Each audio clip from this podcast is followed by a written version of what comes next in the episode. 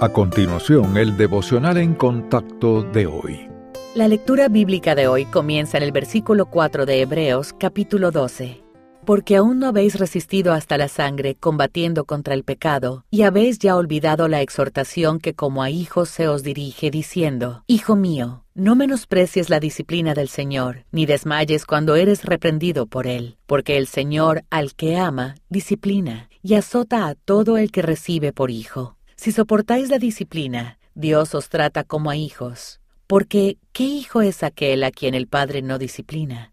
Pero si se os deja sin disciplina, de la cual todos han sido partícipes, entonces sois bastardos y no hijos. Por otra parte, tuvimos a nuestros padres terrenales que nos disciplinaban y los venerábamos. ¿Por qué no obedeceremos mucho mejor al Padre de los Espíritus y viviremos? Y aquellos, ciertamente por pocos días nos disciplinaban como a ellos les parecía, pero este para lo que nos es provechoso, para que participemos de su santidad. Es verdad que ninguna disciplina al presente parece ser causa de gozo, sino de tristeza, pero después da fruto apacible de justicia a los que en ella han sido ejercitados. Por lo cual, levantad las manos caídas y las rodillas paralizadas, y haced sendas derechas para vuestros pies, para que lo cojo no se salga del camino, sino que sea sanado.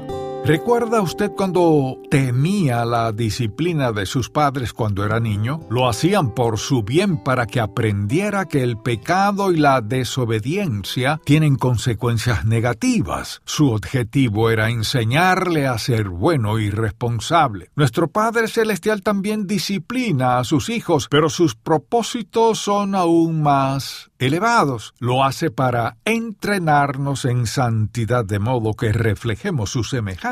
La disciplina divina es correctiva. El Señor utiliza las pruebas difíciles y las circunstancias dolorosas para apartarnos de las prácticas impías y enseñarnos el camino del bien. Entonces, cuando experimentemos la disciplina de Dios, debemos entender que hemos pecado y tomar su corrección en serio. En vez de luchar contra el proceso, sería prudente cooperar fortaleciendo nuestra área de debilidad para no volver a caer. Al mismo tiempo, debemos mantener nuestros ojos fijos en la cosecha prometida de justicia y paz. Si sus problemas son el resultado de sus propias acciones pecaminosas, confiéselas de inmediato y vuélvase al Padre en arrepentimiento y obediencia. No todas las dificultades son resultado del pecado, pero Dios usará todas nuestras adversidades para aumentar nuestra fe y desarrollar en nosotros un carácter como el